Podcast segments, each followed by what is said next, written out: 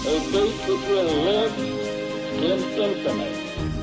We hold these truths to be self-evident. that all men are created equal. War has at all times called for the fortitude of women. I regard myself as a soldier, though a soldier of peace. The Eagle has landed.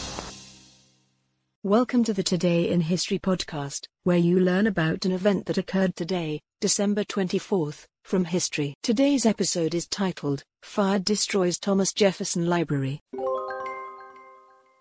On this day in 1851, a fire sweeps through the Library of Congress and destroys two thirds of Thomas Jefferson's personal literary collection. Jefferson, who died in 1826, had offered to sell his personal library to Congress after the Congressional Library, along with the rest of the Capitol and the White House, was burned by the British in 1814, during the War of 1812. His collection of 6,487 volumes of books and newspapers fetched $23,950 and, in addition to providing an invaluable archive to the nation, the fee helped pay off some of Jefferson's personal debts. According to the Library of Congress, Jefferson also offered to arrange and number all the books himself.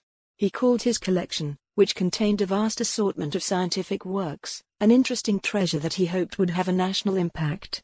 Jefferson was a voracious reader who claimed that he could not live without books. His servants often found him sitting on the floor of his library at Monticello surrounded by as many as 20 open books and newspapers at a time.